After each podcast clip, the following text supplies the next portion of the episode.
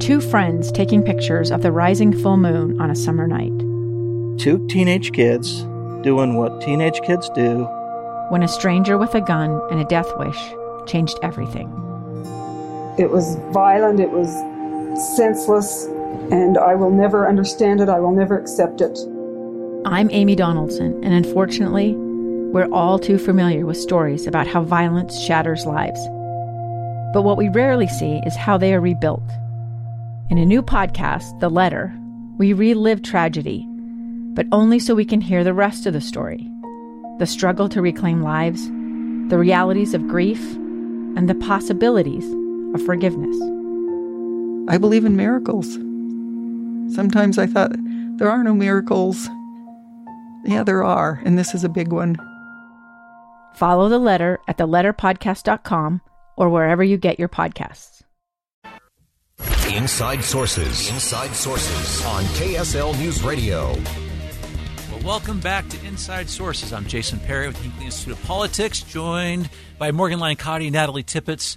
Uh, we've really been covering a broad range of topics today. Want to get into one that this program has already covered a bit, even to the extent of interviewing the candidates for mayor to see what they think about it. But we've got to take a moment for a, a different angle on the issue of scooters. Uh, we see them all around uh, the city. I know uh, we at the University of Utah see them dropped off at all kinds of places on campus. Uh, students are using them, and of course, as we as we think about those scooters, kind of that last mile transportation is is something that that people need. That has has been difficult to get to those particular spots, but uh, there are some implications that we maybe don't talk about as much as we should, which is why we are so glad to have the great Shelby Hinsey here with us today, producer, uh, TV producer here at KSL, great friend of ours also. But you have a unique perspective on this particular issue that we just have to discuss. Shelby, thanks for being with us. Why don't you give us that perspective? Yeah, Jason, thanks for having me. Um, so I use a power wheelchair, um, and I I think scooters are awesome. I mean, obviously, I'm not using them. Um, but it's great for that, like you said, that last mile, um, getting people around, um, just getting people to where they need to go. For me, transportation is a very important issue. Um, but something that I have noticed while you know walking around downtown um, is people don't always think about where they leave those scooters.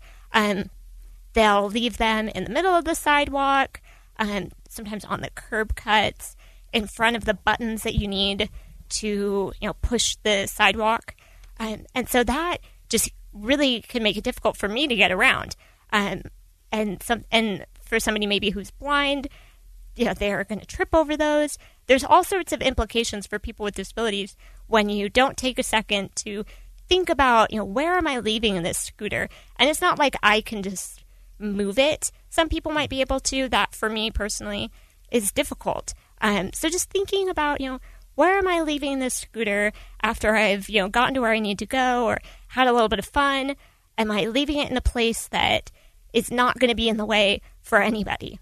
Well, just such an amazingly important perspective. You know, sometimes we just jump off the scooters and you know, we kind Right. of hope they park it in the right place, but not many people, I think, are are considering. I may be blocking an entire sidewalk for someone in a wheelchair or someone who's blind, someone that really uses a sidewalk and cannot get around it.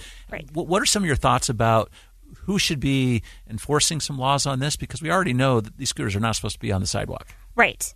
Um, that's a great question. I mean, first and foremost, I think if you just take a second, I mean, we shouldn't have to enforce something like this. You know, I, I just wish that people would have kind of some of the spatial awareness and awareness of maybe people outside of them, just themselves, to say, hmm, maybe I should move this over or take it down the block a little bit further or something like that. Um, but of course, like I am one. If I see him on the sidewalk, I'll like take a picture of it and be like, "Look at this jerk who parked there," and put it on Twitter. Do a little Twitter shaming. Um, that obviously doesn't do any good. Um, but I think really, I mean, I know that the the mayor's office and the Department of Transportation within the mayor's office is really working on some of these scooter regulations and what does that look like. Um, I think that that's something that um, I know on the scooters they have some stickers that you know have some guidelines, and if that's something as well, or maybe something that pops up on the app that says, "Hey, thanks for returning the scooter. Make sure it's not in a place that is going to impede traffic for other people. Um, just those little reminders, and hopefully people can just be a little aware. Yeah, so true. Shelby, we all love a good Twitter shame now and then, but if we see a scooter that's blocking a sidewalk or blocking an entrance, um, I mean, we get, to some degree, some of us can move them. Sometimes it's hard if those wheels are locked. If you take a picture, what else can we do other than trying to Twitter shame? Is there a place where people can report and try to, you know, have some positive change made? Yo, that is a great question, and I do not know the answer to that. Um, I'm sure that, I mean, if you do see one and you are able to move it, that would be awesome. Just, you know, scoot it over to the side a little bit. Um, but to be perfectly honest, I, I don't know the answer to that. And that's maybe something that we should be looking at as well. Is there, um, I'm going to look it up. Somewhere you can, yeah, can you report that somewhere? I have no idea. Well, it's interesting because we, we know from some articles written in the press just this last week that complaints such as this, but also people just cruising down the sidewalk, uh, totally causing some injuries. They're going super fast, uh, but also it, has prompted the city uh, to send emails to the scooter companies right. just this week saying things are going to change. Right. I guess they have to. Right. This is just such a just an interesting issue. I mean, how do we how do we we strike that balance, right? Even it's, it's the access uh, and and blocking the access is, is part of the issue, but this is just an overall safety issue, also, isn't it? Totally. I mean, I, I just live downtown and I see people all the time just zipping on the sidewalks. And, um, you know, I'm grateful that they're getting to where they need to go and they're having a little fun while they're doing it. But I also always say, too, like, I'm going to have to watch somebody crash. And I don't want to see that. Um, just a joke that we have with me and some of my friends. Like, we're, we don't want to watch somebody crack their head open falling off a scooter. Um, so just, yeah, just be careful. Um, I, we were talking off air, you know, using those bike lanes when you can, because I totally get that it would also be kind of hard to ride in traffic as well, but it's just as hard, just as dangerous on the sidewalks too. So I don't know what that. I don't know what the answer to that well, is, I, am just so interested because of your experience. Uh, it would be so easy just to say we ban the scooters, but that's not what you're saying at all. That's no, why this is so at all. interesting. Yeah, I think they're a great um, thing for people to use to get around. And I think anything we can do to help people not have to drive cars um, is a really great thing. Um, but just with any new technology, any new infrastructure, there's going to be a learning curve. And we have to be humble enough to say, all right, this is working, this isn't working. What do we need to do to make adjustments?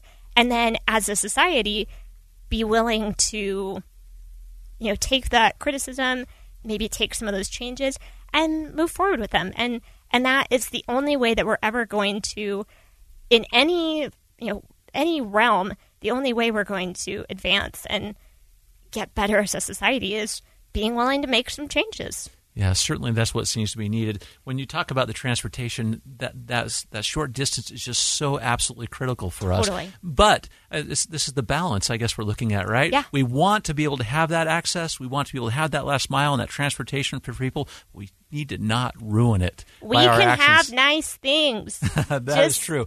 Just uh, be smart about it. Well, I, I, have to mention because you brought up the question. Our, our great producers here uh, at the station have given us the email address. If someone does have a complaint or oh. question, well, look here at you that. go. It just materializes. That's what happens with the great people here at KSL. If you do have a concern, a, a complaint, uh, send that email to dockless, D O C K L E S S, at slcgov.com.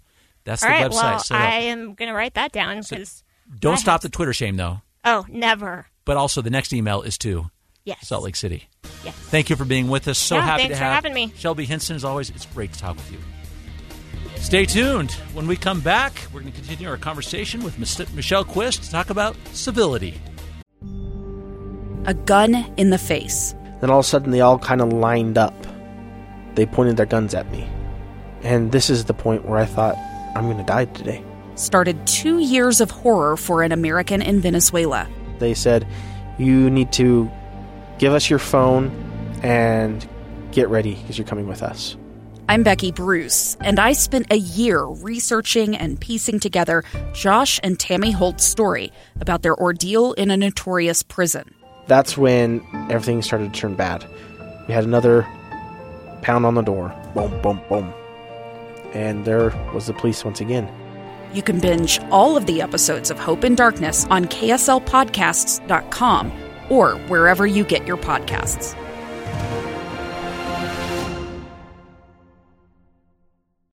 Inside Sources. Inside Sources. On KSL News Radio 102.7 FM and 1160 AM.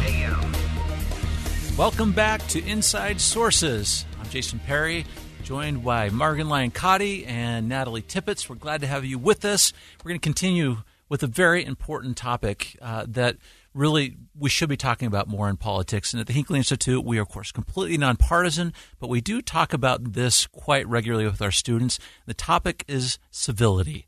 Uh, civility in politics and civility in life. And we are so happy to have uh, one of our great friends with us, Michelle Quist, who recently wrote a really great column about this very, very issue. Michelle, thank you for being with us today. You're welcome. Good to be here, Jason. Well, we have to just jump into it. Let's talk about civility. What is it in your mind? And maybe talk about why we are not so great at it these days, particularly in politics.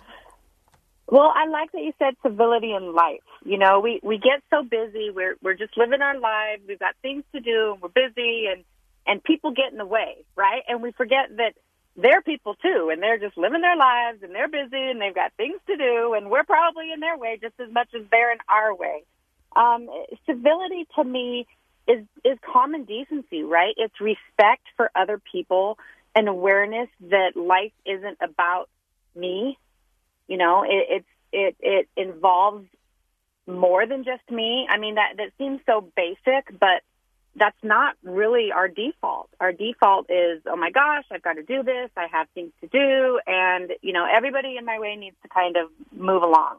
Um, civility in politics is the same idea, right? It's aware, it's an awareness that other people have ideas and values and, um, personal experiences that they have lived that fashion and that um, shape the way that they think about political issues and about events and and ideas in the political sphere that affect their lives. And I think civility means, you know, just stopping and realizing that other people have the same types of values and that maybe it might make a difference for us to stop and listen and maybe learn where they're coming from before we lash out or before we judge you know, it, it's such a quintessential put yourself in their shoes. Um, honestly, we, we, we really need to stop and, and do that more. Well, it's such a, a, great point and a great perspective. It seems like oftentimes uh, people view kind of the, the arguments as someone must win, and if I didn't win, I've I've lost in a significant way, and there, therefore it's a zero sum game all the time. And so they think that being civil means being timid or giving up or not right. being passionate in your arguments. Right, and that's not the case, definitely. And and in fact, we uh, in the political sphere end up using civility as a weapon against the other side. You know, well, you know, we, we try to downgrade their their arguments or even what they're saying by saying, "Oh, well, you're not being civil, so now we don't have to listen." Um, civility is not. It, it doesn't mean being being meek. Um, even though I, you know, I say that being meek isn't necessarily bad, but it, it doesn't mean having passion or having an argument. Or you know, you can be civil and have an argument you can be civil and not agree with somebody else. You just you just have to do it civilly and with respect and and honestly with kindness. Well, let's keep let's put this in a political perspective for just a moment because I think this is so interesting because you kind of talk about the civility as a, a weapon. Uh, because sometimes when you're talking about campaigns, for example, uh, when one side goes very negative, uh, the other side may, may, sometimes feel like I'm going to have that civil campaign because we almost always start out that way, saying we're going to run a respectful civil campaign, and then the numbers start, you know, go, going the other person's way, and it becomes a little less civil. How, how do we, in your mind, kind of change that that view so that it is not seen as it is such a weakness that I need to exploit it? Um, I mean, losing is hard, right? So you you forget your values, you forget how you want to be and how you want to run a campaign. Um, I think it's important to have good people around you who are reminding you that it's not about winning at all costs, but about staying true to your principles. And um, you know, if you start to see the numbers go down, the solution isn't, you know, like you said, to to send something out like the temple mailer. You know, everybody remembers that the solution is to is to make sure that you're communicating your message and to um, you know to to do it in a valid way. Um, it's hard. P- politics is hard to to stay out of the nasty because, like I said at the beginning, it's so easy to go there. It's kind of our default. Our default is not to look at other people as important as we are, right? So if we if we switch that in the political sphere, if we remember that the other campaign, the other side, the other candidate is just as passionate and just as, um, you know, uh, worthy to have their own, you know, their own side and their own arguments, then it, it, it's just a reminder that the solution isn't to go negative. The solution is to make sure you're, you're getting your message out there and to communicate your message better. Michelle, I love how you made this so personal. A lot of times when we talk about civility in politics, we just think about what other people need to do better. But you really spoke from the heart and from a personal perspective in your column. And you talked about some lessons you learned at a dinner recently. And you talked about learning how to listen without judgment, listen without formulating a response. Can you tell us a little bit more about that and how you personally are just work, you know, trying to find ways to be more civil? You know, there's there's no outlook on civility that isn't about yourself. And if you're talking about civility and, and blaming somebody else for it, then you're doing it wrong. Because the whole idea around civility is that you monitor your own behavior. So I went to this, you know, this this this evening, this dinner that that was um, a, a, attempting to bring out this, you know, to help people have conversations. And you know, it started with art uh, it was around the principle of immigration, which is typically a difficult conversation to talk about with somebody else with a differing view. And so that was the point of it, is that we're going to try to bring a hard subject, bring people together of different views, and help them to realize that civility in this conversation is able and that it's a better way. And so they started with art and they, you know, we shared a meal together, you know, you break bread and you, you kind of stop for a minute, right? And you realize that, that these are like I said, these are people that have their own stories. There was an immigrant from Mexico. She was one of the artists, and and you know her obviously her you know uh, outlook on immigration is going to be different from from other people, and um, just the the just the act of being together, sitting at a table, and you know passing the chicken, right, and and reaching for the butter, and um, sharing the stories of where our families came from, and and oh, you're the head of, you know, you're a former head of the Democrat Party, and you know, I'm a Republican from Utah. You know, here's the chicken. And also, I really loved your story about your family immigrating from Germany, and I understand that that might affect how you look at immigration. Uh, it, it was just a great opportunity to stop and listen. And, and I think if we if we don't do anything but learn how to listen better, then everything could be improved. You know, the, the civility in our daily lives, the civility in the political sphere. If we stop and listen, and I love this this this organization had a pamphlet and it quoted the Stephen Covey quote about, um, you know, listening isn't listening when you this isn't the quote. I'm paraphrasing, obviously. Listening isn't listening when you're just thinking of what you're going to reply. You know, that's not listening. Listening is is clearing your mind and trying to hear what the other person is saying and where they're coming from. And um, you know the the the ability and the opportunity to to do that Tuesday evening um, was really just a reminder that civility starts with me. And you know I've had columns that aren't so civil, you know, and I I'm the first to admit that, right? And um, I could be better, and I could do it a better way wherein my message is received better so that I don't, you know, I don't kick myself in the in the rear end because I'm not being civil. You know, it it, it stops the conversation. Well, So if Michelle, you can learn to do it in a better way, it, it's better. Well, Michelle, this is such a great reminder and is something we all need to think about. And it does start with us. It does have a root in listening. And this is a great reminder for you to give to us. I'm so glad you attended that dinner. Thank you for being with us today. We're glad to have Michelle Quist You're with welcome. us. Inside Sources. Inside Sources on KSL News Radio. Welcome back to Inside Sources. I'm Jason Perry, hosting today with Morgan Lyon Cotti and Natalie Tippett. Before we get into our next segment, I'd like to hear from Robin Garfield on uh, an update on this crash in, near Bryce Canyon. All right, we do have some uh, new information on this that's just come across from an email uh, from the from the Utah Highway Patrol. There are uh, three people in critical condition, six in serious condition, three people in fair condition, and like we said earlier, four have passed away from this crash. And a quote from Garfield County Commissioner Leland Pollock, who said. This is pretty overwhelming for a little county of 49,000 people. Uh, that's the latest update. We'll have more, I'm sure, at the bottom of the hour news. All right. Thank you for keeping us uh, in the loop on this, and we'll continue to do so.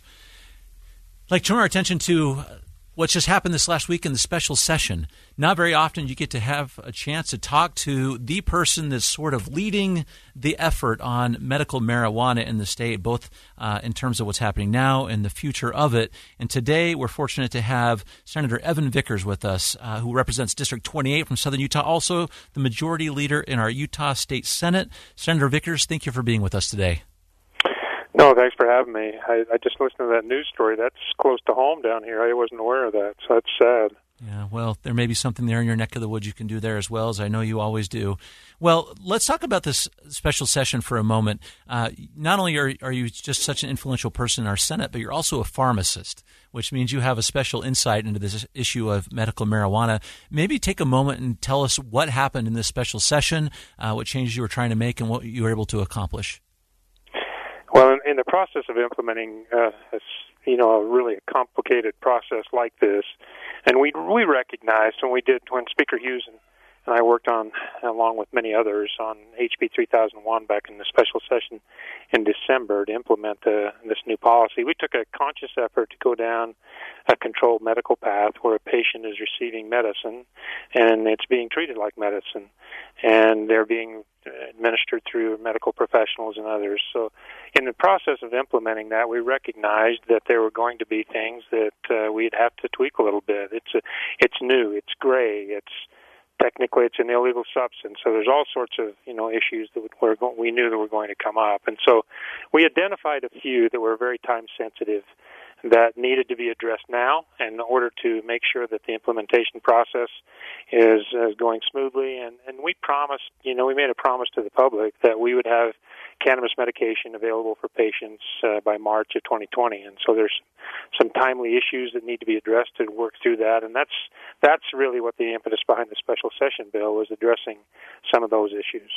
Well, part of this uh, effort to address those those issues was increasing the number of uh, private pharmacy licenses. So th- you increased the total to 14. Uh, how is that going to work now, as opposed to what the original plan was in legislation on this central fill model?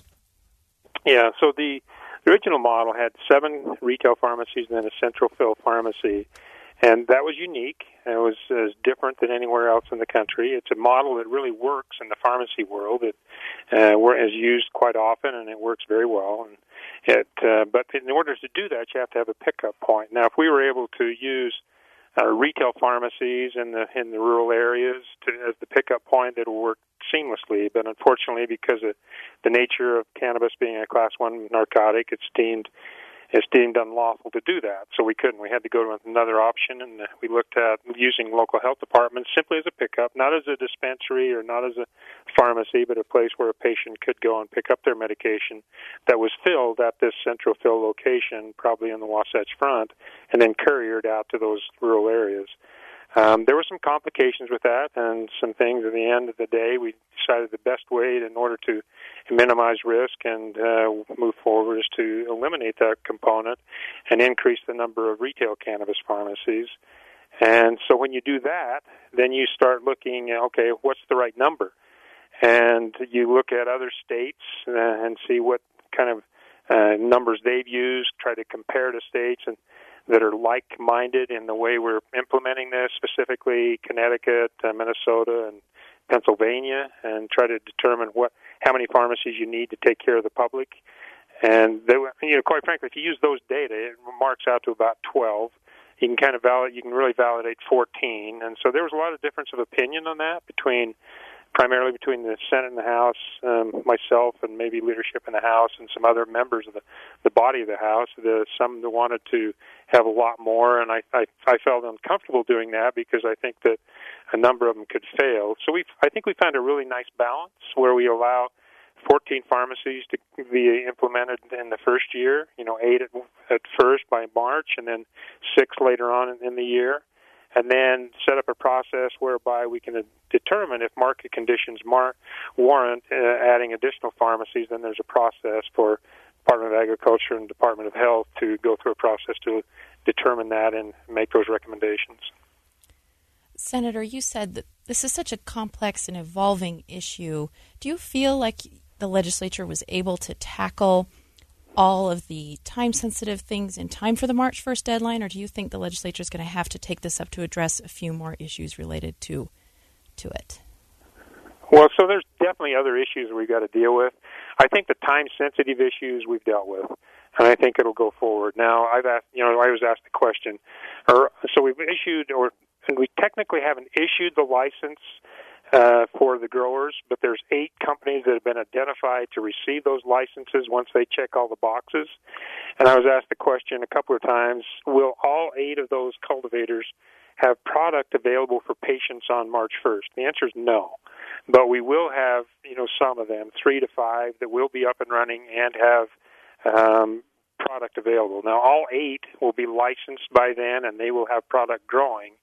Uh, some of them will be in the process of getting it ready for for market, but we will have enough product available on March 1st, uh, based on what we're seeing right now, to have adequate uh, supply for the patients who will be available on March 1st.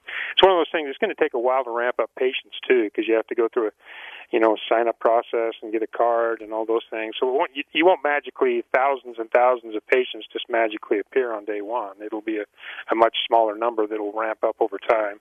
The other thing to consider is the fact that cannabis medication has a pretty high failure rate, uh, and you can validate this through the FDA trials of Sativex and Epidiolex that are on the, you know, they're either on the market or going through trials now and also our own uh, uh, HB 105, which implemented using CBD for seizure patients, you see a 45 to 50 percent failure rate, which is not uncommon in a drug like this. But you, what it means is, is you'll have patients that come on and try it, but then it doesn't work real well for them, so they'll stop. Then others will stay on it. So you'll have some, you'll have a lot of coming and going with your patient population. Well, Senator Evan Vickers, uh, you've been on the front lines of this one, and we can't tell you how much we appreciate you breaking this one down for us today. And uh, we'll stay in touch with you on this very important issue. Thank you very much. No, thank you. We'll see you. Thank you for being with us on Inside Sources. Please stay tuned. Coming back with Jeff Burningham, who's running for governor. Inside Sources. Inside Sources. On KSL News Radio 102.7 FM and 1160 AM. Welcome back to Inside Sources. I'm Jason Perry with the Hinckley Institute of Politics, joined by Morgan Lyon Cotti and Natalie Tippett. It's been an interesting day full of politics, and our next guest uh, we're very excited to have a chance to introduce. Uh, many people having a chance to meet him. Uh, Jeff Burningham, running for governor. We just love talking about 2020. A great candidate in this particular race. Uh, Jeff, thanks for joining us today. Thanks for having me on, Jason. Glad to be here. Well, let's just start right in because uh, some of us are having a chance to get to know you now, uh, and you are covering the state, getting to know people. I just want to start with kind of the high level because, of course, we're starting to see your ad, your your uh, advertisements. The things are coming as mailers, and really, I guess the the big idea is it's game changing leadership. That's kind of how you're approaching this this campaign with the tagline. Explain what that is. Yeah, I, I'm excited uh, to run. It's such an exciting time in Utah, and my wife and I have four children. We've raised our children here in Provo, and I'm running because I think we need an innovative outsider to bring game-changing leadership to capture uh, once in a generation opportunity that's before us. And so, in my opinion, game changing leadership is about number one, changing the way our state government thinks. It's not just about systems and technology, but it's about the hearts and minds of every individual that works in state government. I think politicians are enablers of the systems that have made them, and entrepreneurs are disruptors that make bigger and greater things possible for all. So that's number one. Number two, I think we need to serve the taxpayer in a whole new, better way. And there are, I have a lot of ideas ahead of user design in the cabinet, et cetera. I think that's critical. And then lastly, no more kicking the can down the road for political gain. We need to do the right things right now. Utah is growing. There is a dynamism in the state that is exciting. We're the youngest state in the country, but we need to prepare for the future. And that means bold leadership. That means uh, taking a position. It means game changing leadership. When you start looking at the future growth prospects of the state and uh, some of the initiatives you might put forward, what, what's at that top of the list? What would you want to tackle first? Yeah, number one, we need to keep the economy revving. You know, we're we have our entrepreneurs have been on a tear. They've created tens of thousands of jobs over the last decade for us here in Utah. The people in Utah are the secret sauce of what's occurring here. They're, they're the special part of what's occurring here. And we need to make sure that our economy continues to rev because our children and grandchildren are staying here. There's a diverse economy now, so they're choosing to stay, and we want good jobs for them to graduate into. That's why I think it's important that we elect a, a job creating entrepreneur. My background is in entrepreneurship, as you know, Jason, and I've helped create over 4,000 jobs here in Utah. And I think that's the first critical thing getting government out of the way, making sure that the economy continues to rev. Secondly, I think it's time to modernize education. There is a mismatch between what our children are learning and what the job opportunities are out there in the market. I think Utah has a will and desire to do this. It's important that we deregulate education. I think it's time to bring educational savings accounts and other innovative ideas to education here in the state. And then lastly, uh, number three, again, just a smart plan for growth a smart plan for the quality of life issues that we're facing. Not all growth is good, so we need to be wise about how we grow. And we need a plan that ensures that our children and grandchildren have the same opportunities we do, that they're able to get around the state, that they have clean air to breathe, that it's affordable to live here in Utah. And in order to do that, I think we need a, a smart, bold plan. Mr. Burningham, we, we just had Michelle Quist on the show talking about civility in politics and really talking about how each of it's the responsibility of each of us to be civil. Tell us about how you plan to run a civil and a clean campaign. And as Michelle said, sometimes it gets hard when things get tough, when things get competitive. So I want to hear your plans to be civil with the political campaign ahead. Yeah, I love that question. I've actually, I don't think I've ever been asked that, and I love it because we're a civil society here in Utah. I mean, we believe in people, we believe in loving people, and I think that that's critical even in politics. I think that every person that runs for political office deserves respect. I have never run for political office before. I did not understand how difficult this is, how excruciating it can be. Any candidate who puts their name out there, who runs a clean race for good reason, I think should be respected and should be kind to. So I'm going to run an aggressive and positive campaign throughout the entire state. I've already been to all 29 counties here in Utah and I'll be back. And I think it's critical that we run a clean campaign. We do need to point out differences. I mean, we do, I think it is time for a robust debate. That is something that's important in this gubernatorial race. We need a robust debate so that we can ensure our future and pick the best possible candidate. But I think that can be done in a civil and kind way. And I am definitely committed to running a positive campaign. Let me ask about your approach for a moment about uh, being someone that's not been part of the political establishment. Uh, just kind of your arguments as to why uh, that is maybe the, the better approach in this particular election. Someone that's been investing in businesses, growing the economy, as opposed to um, you know, someone who's been uh, in, involved in the political process for some time. We're on the verge of driverless cars in the private sector. Yet you and I, Jason, have to go stand in line at the DMV for my wife just did this to get our 15 year old son his learner's permit. She stayed for an hour and a half and then actually got sent home because of a technicality. She didn't have the exact piece of documentation she needed. The point is there's a mismatch. As you look out in the world, as the world modernizes, as it moves faster and faster, government actually moves slower and slower because it gets bigger and bigger. And so I think there's a mismatch. It's very hard to innovate within the inside of a bureaucratic system. I think we need an outsider, an innovative outsider, someone with a track record of creating jobs, a job creating entrepreneur that can bring new and fresh ideas to this race and to this state. And I think that's critical. Unfor- obviously, it's been great for Utah. Our economy has been on a tear and it's been awesome. But our state government has been growing faster than our economy. It's grown over 30% in the last five years. And uh, I don't think it needs to be that way. I think we need a slim and limited government. I think we need a flexible government and a government that is more responsive to the taxpayer. That type of innovation is really hard to do from the inside. I think it's critical that we uh, elect an outsider, and, and really that's why I'm in this race. All right.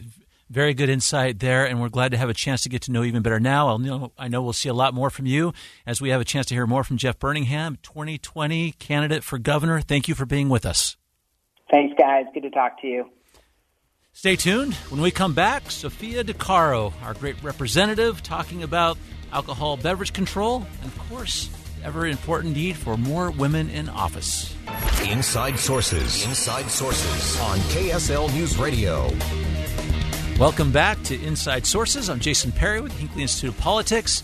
I'm glad to be with you today, particularly to have Morgan Lyon Cotti and Natalie Tippett uh, with us as well. Broad range of topics today, but we're very excited to have our, our last guest with us on this particular program today, Representative Sophia DiCaro. We're so glad to have her How with us. Uh, Sophia, thanks for joining us today because we've got a lot to talk about. Of course, I'm happy to be with you all today. Hi, Natalie and Morgan. How are you all? Uh, We're great. Great to have you, Sophia. all the friends back together, which is why we can ask anything we want, right, Sophia? That's right. Uh, I'm let, ready. Let's talk with the uh, about the special session that just occurred because there was a small issue with uh, timing and the ability to get 4.0 percent alcohol into the state of Utah. But this is not just bridging your role as a legislator, but your role as a member of the DABC. Please talk about what the problem was that you needed to resolve. Yeah. So, and I should I should mention too that I'm currently not serving in the legislature, but I am uh, serving as a commissioner on DABC, and it might be helpful just to provide a little bit of backdrop uh, about the issue. If we rewind back to last year, there was an issue of supply and demand, and certain market forces that left Utah as the only state in demand for a lower alcohol content beer production. Uh, in other words, the national breweries and beer manufacturers were they're facing a reality of whether or not it made sense to continue producing special batches of beer, such as the 3.2 beer for for Utah. So that was kind of the precursor for the state to adjust the legal alcohol content from 3.2 by weight to 4% by weight, um, and made it effective November 1st of this year. And so now that we have this change moving forward, certain products between the 3 2 and, and 4% are transitioning from state stores and warehouses and whatnot to, to the open market.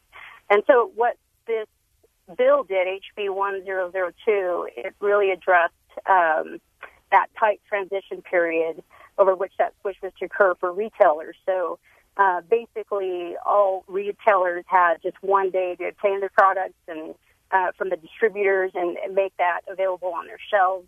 And this bill provided a one week time flexibility for retailers to obtain the product, uh, to store the product, but not sell the product until November, the November 1st effective date. So um, basically, you know, it helped level, level the playing field for rural retailers who might have to travel long distances to get to the product and get them to market by the effective date. And so, um, really, it was just to address that, that transition issue, and it was essentially a commerce bill.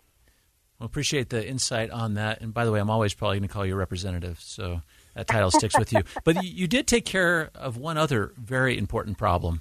People were not singing enough karaoke because they couldn't have alcohol in these karaoke places. Is that right? Yeah, so it was it was kind of a technical issue, and that you know they're all technical when it comes to this uh, this topic. It seems, but basically, you know, maybe it's helpful too to just paint the picture of our governance structure. The legislature actually establishes all of the alcohol laws for our state, of course, and uh, the commission is really the entity that regulates those laws and uh, you know help the department implement what they need to implement. We've got great leadership and Sal Petilos there as our executive director, and uh, commission made up of seven commissioners. But um, we really are there to help implement the laws that are made by the legislature and to uh, you know navigate the parameters that are set for us. So that's kind of the backdrop, but. Uh, in essence, there was a definition of recreational activities that was very narrow in statute, and um,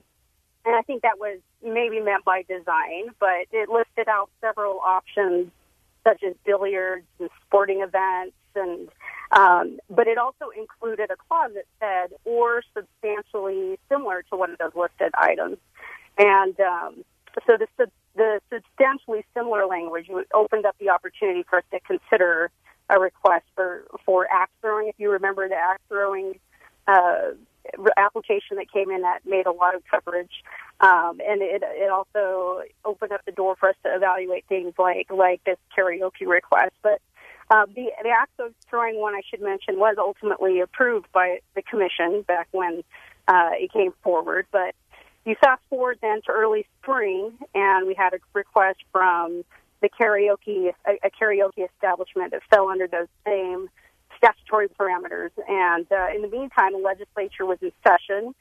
They had actually stricken the language substantially similar, uh, which then limited us back to the itemized list.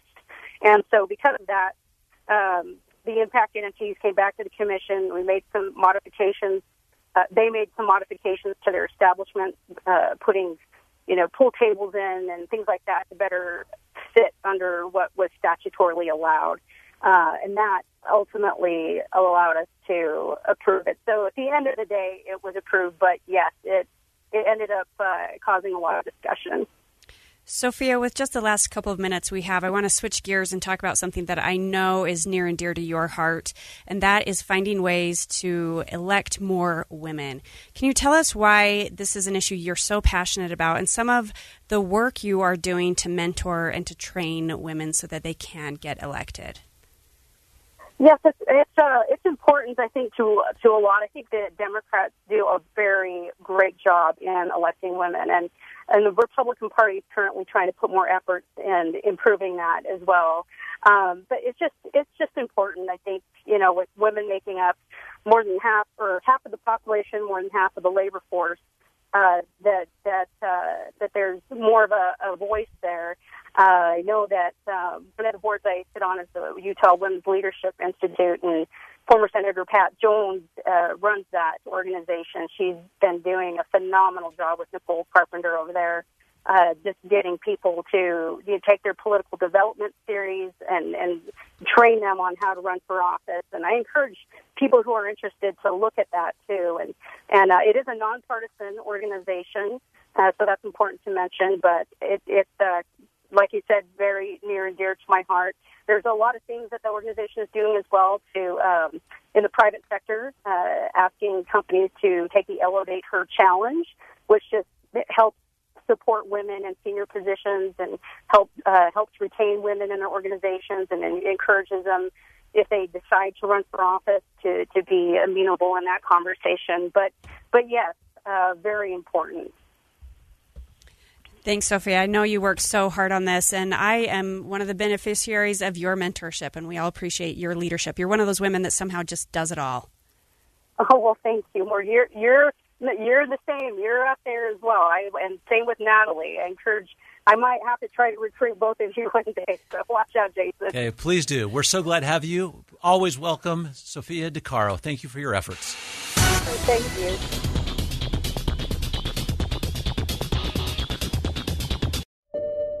I'm Dave Cawley, investigative journalist and host of the podcast Cold.